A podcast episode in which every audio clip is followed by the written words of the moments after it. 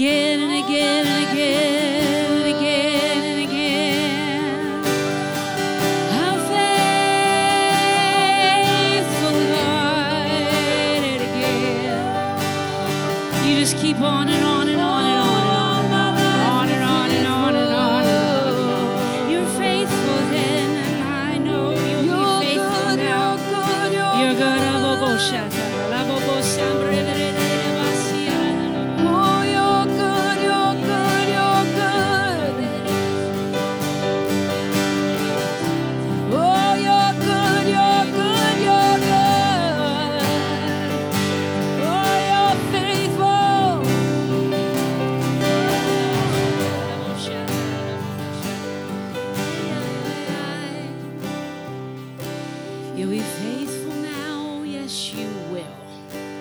Thank you, Lord, that all things are possible with you, that all things uh, in all the realms, health and otherwise, are possible with you.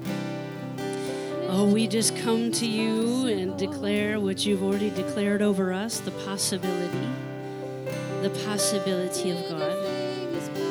Thank you, Father. Mm.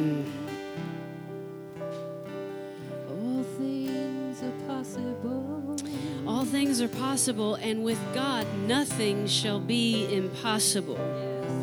Now, think about the alliteration of that. Nothing shall be impossible. It's impossible for nothing. It's going to be something. It's possible, it's possible, it's possible, it's possible. Thank you, Lord, for your presence, for your spirit, for your faith that's being imparted.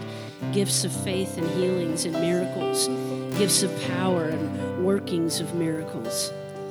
Thank you for these things that you have given to the church to grow us and to exhort us. Thank you for your charismas and for your sweetness and for how you are for us and not against us. Thank you that your goodness proceeds and exceeds all of our expectations. We thank you for that.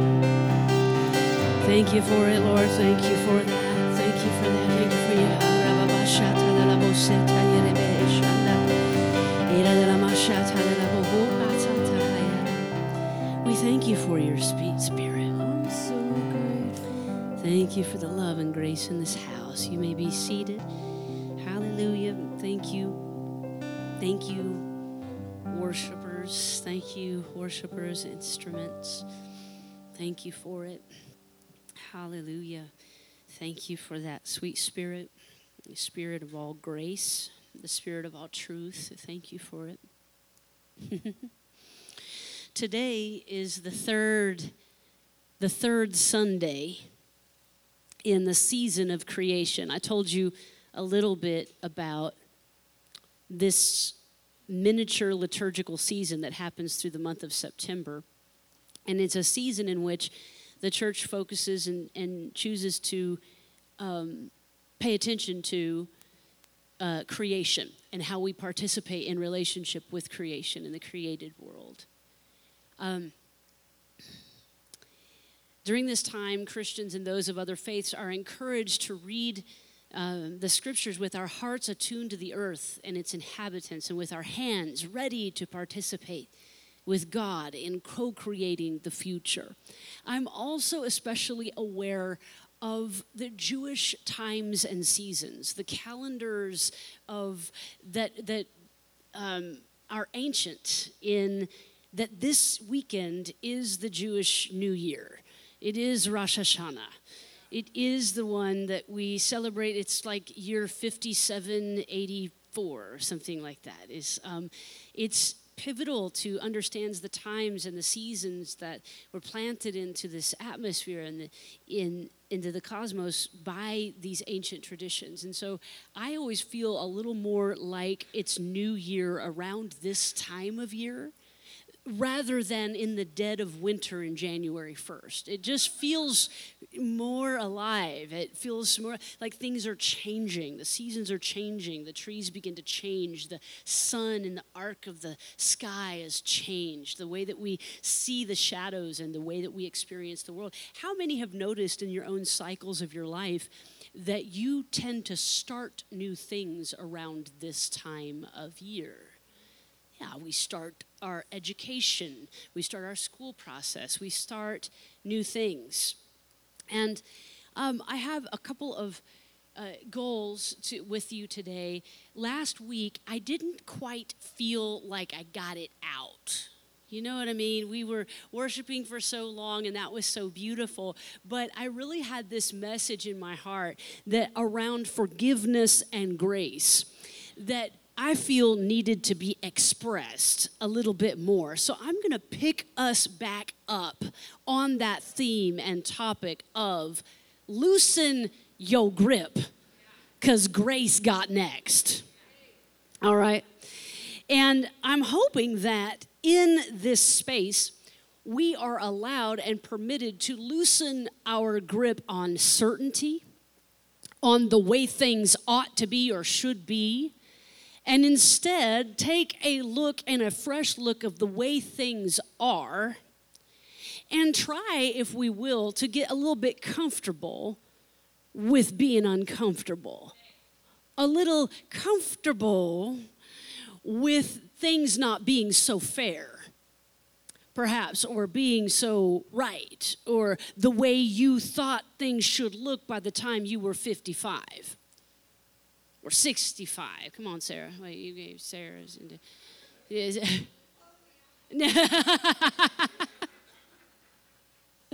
oh, I remember. It's so fun for Kelly, James, and Sarah and I because we're uh, both all 10 years apart. I'm 45, Kelly's 55, Sarah's 65. Is there any 75 in here?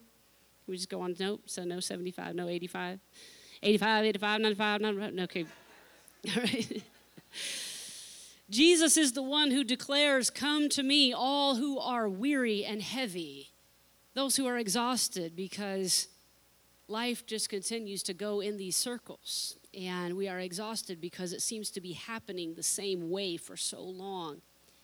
Jesus, the promise through all of the eons of time is, I will give you rest.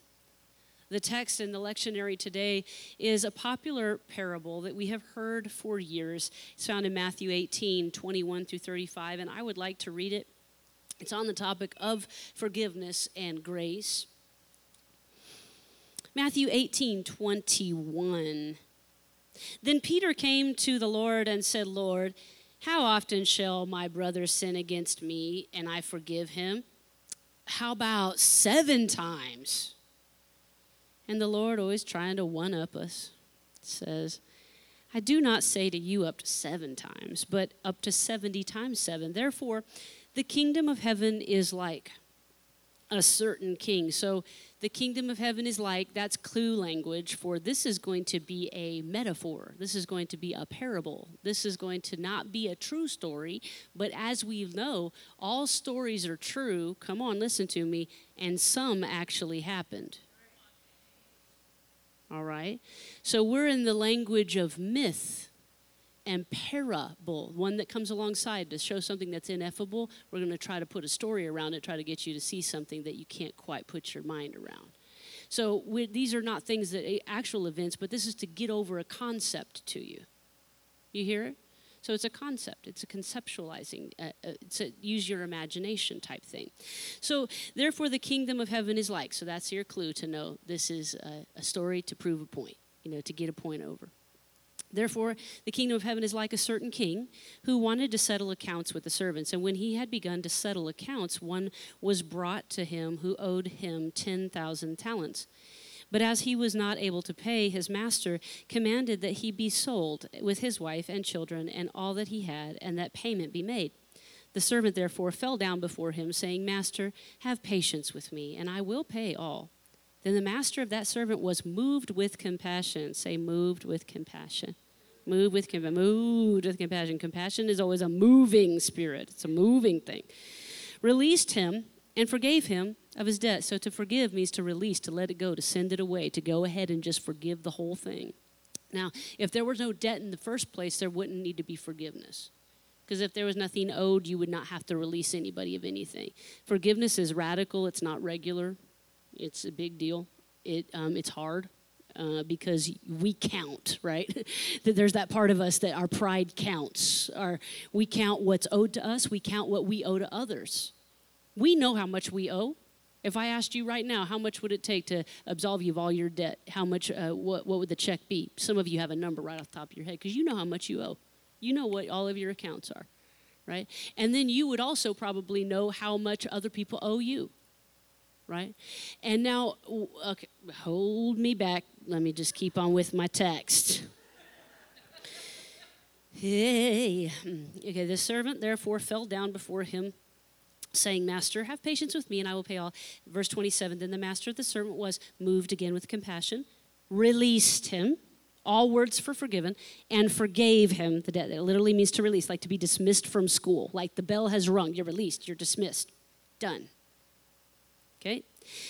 But that servant went out and found one of his fellow servants who owed him a hundred denarii. And he laid hands on him and took him by the throat, saying, Pay me what you owe. So his fellow servant fell down at his feet and begged him, just like he had done with his Lord, saying, Have patience with me, and I will pay you all I promise. But he would not have anything of it, but went and threw him into prison until he should pay the debt. So when his fellow servants saw what had been done, they were very grieved and came and told their master all that had been done. Then his master, after he had called him, said, You wicked servant, I forgave you all that debt because you begged me. Should you not also have had compassion on your fellow servant, just as I had pity on you? Today, I want to level set. I like these kinds of messages because for me, it feels like a spiritual tune up. Because after a while, your plugs can get all plugged up. Okay? Your little hoses can get some stuff in them. And we need just a little bit of a flush at times and a reminder of how much we have been released and how much release is available. We want to grow in grace and allow grace to God next. And I told you last week that it was, I was interested in this phrase because when someone is new to a court uh, playing basketball, uh, it's basically it's whose team is gets to play next on the court. And in order to reserve a spot for the next games, we got next is the appropriate response. But you must speak up. You must speak it. You must make your intention known. You must make your presence known by speaking what you want it, by not speaking, they make a common mistake for many newcomers when they visit a court that they're not familiar with. Now, with the changing of the seasons and us being available to what is next, it might be that as you navigate toward the new season or new chapter in your life, that you are unfamiliar with the rules of this new season. And things will begin to happen and somewhat pile up on you if you don't use what you've learned in previous season, use your voice, and speak up.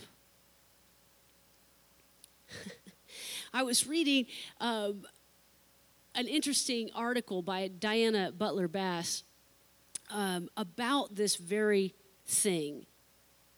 And she brought something up that I hadn't considered before.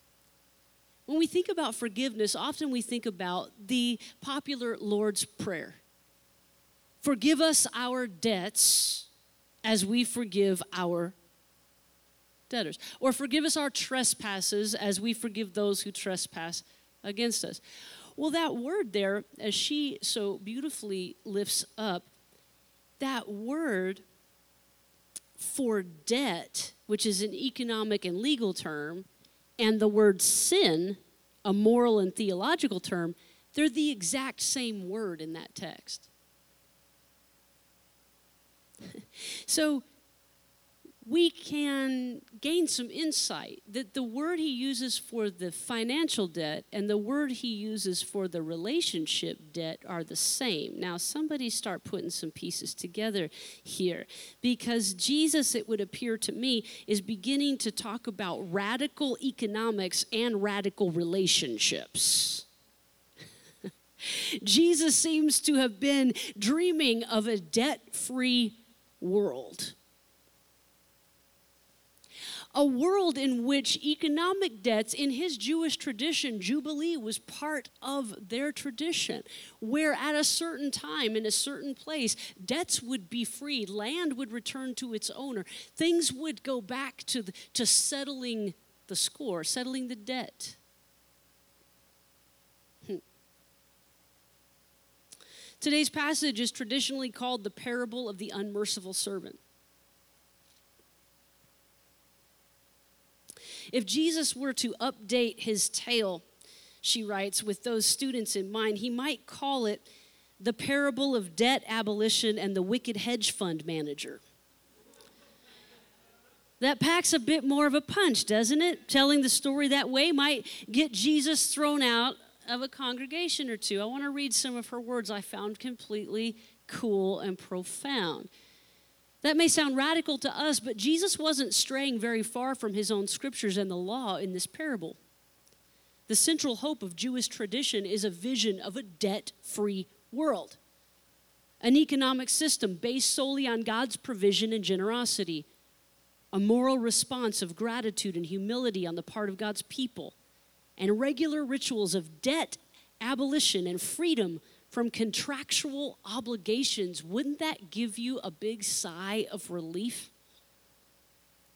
This was to be the economic and moral rhythm of Israel, linked together in a single social fabric and practiced through weekly Sabbath, Sabbath years, and the Jubilee.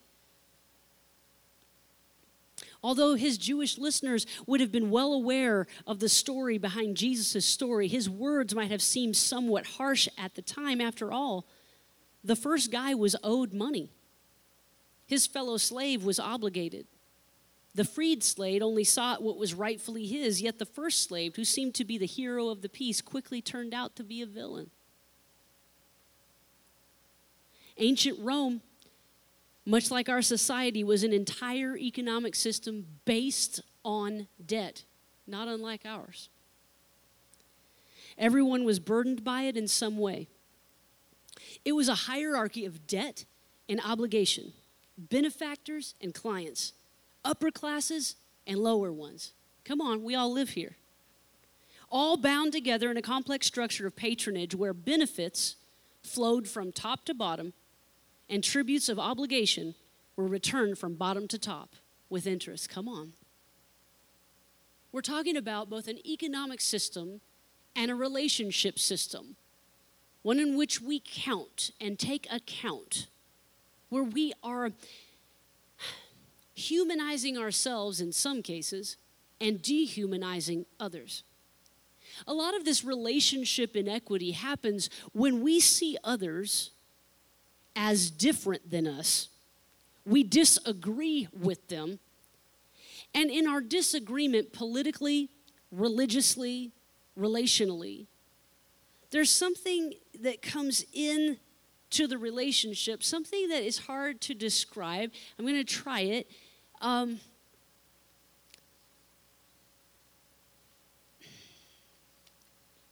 it's about it's around this uh, this concept of narrowing your uh, your view of people that you disagree. When you disagree with someone, let me try to get on get this on here. We tend to tighten on the ego and certainty, and we begin to think of the other as an unreal other. Like they our empathy for them is lessened. We don't have a lot of empathy because we don't see the humanity in them. We see the humanity in ourselves. Some people call this the unreal other, when you dehumanize others and think of yourself as more worthy of forgiveness or grace than they are. This happens a lot in religious groups. I heard a story about a group of Confucians who were upset with their neighbor Taoist uh, master who would meditate naked. That just sounds interesting. Uh, um, he would meditate naked. And, and so this group of Confucians were very concerned and upset that the Taoists would, would meditate naked. So they decided to go up the hill and tell him how inappropriate it was that he would be meditating naked. So they hiked up the mountain to give him a lecture on proper meditation etiquette. And he said, This entire universe is my hut. This little hut that I live, live in, these are my pants. So, what are you doing, fellas, in my pants?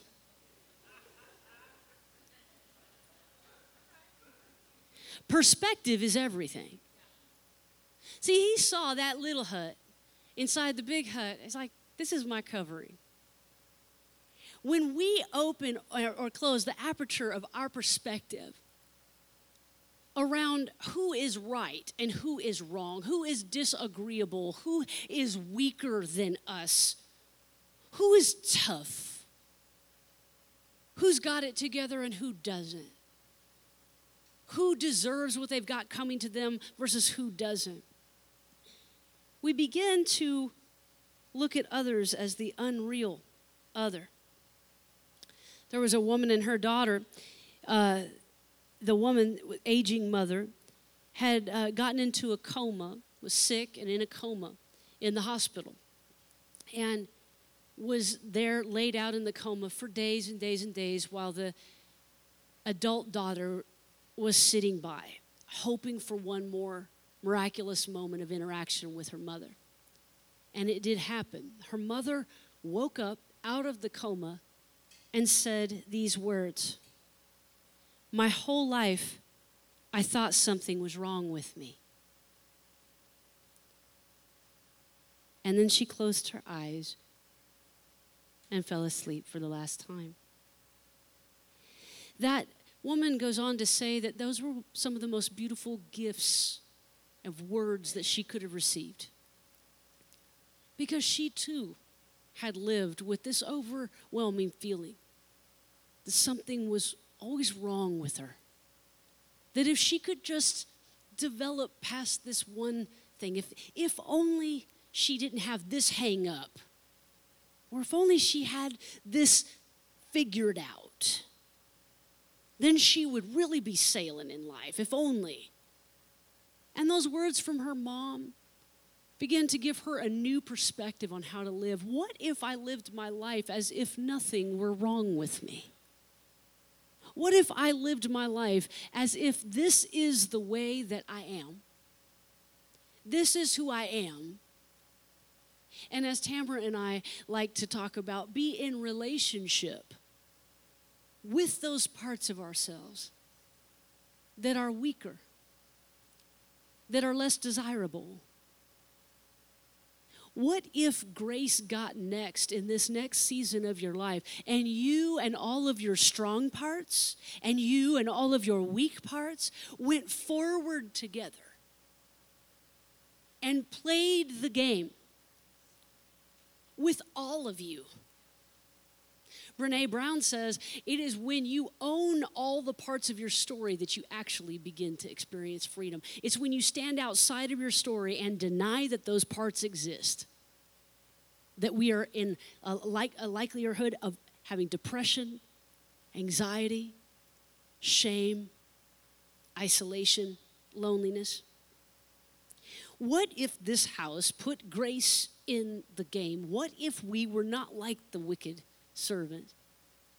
But instead, when someone came to us, or hasn't yet come to us with that apology we wish we could get from them. Come on. That apology that you wish, can't they just see? If only they would ask me. I wonder, bless you, I wonder if in this house we could extend the grace the space, the openness, and the forgiveness that we so desperately want ourselves.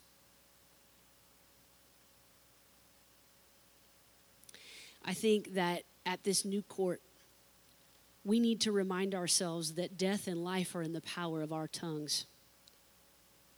We need to remind ourselves that we are fallible, that we are weak, but He is strong, that we cannot always forgive in our own strength, but we can do all things through Christ who strengthens us.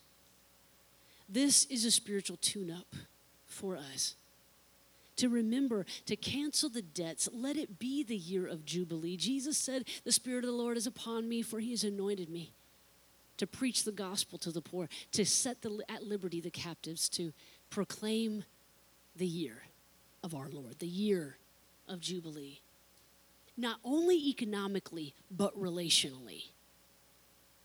What would it be like I can imagine as Jesus had that dream, I can imagine Jesus preaching it like Martin Luther King. I have a dream that one day relationships will be harmonious. I have a dream that one day people will forgive before they're even asked. I have a dream that one day someone will borrow and loan and the, the debts will just be forgiven, that the currency by which we live is love and not money. The currency will be grace and faith and hope and love and not stuck on money and debt and contract. I have a dream that one day we're going to live in covenant more than contract. Economically and relationally, I believe this house can be that, that grace forward, faith forward, forgiveness forward type of community that receives and draws in and releases people who haven't lived up to our own standards.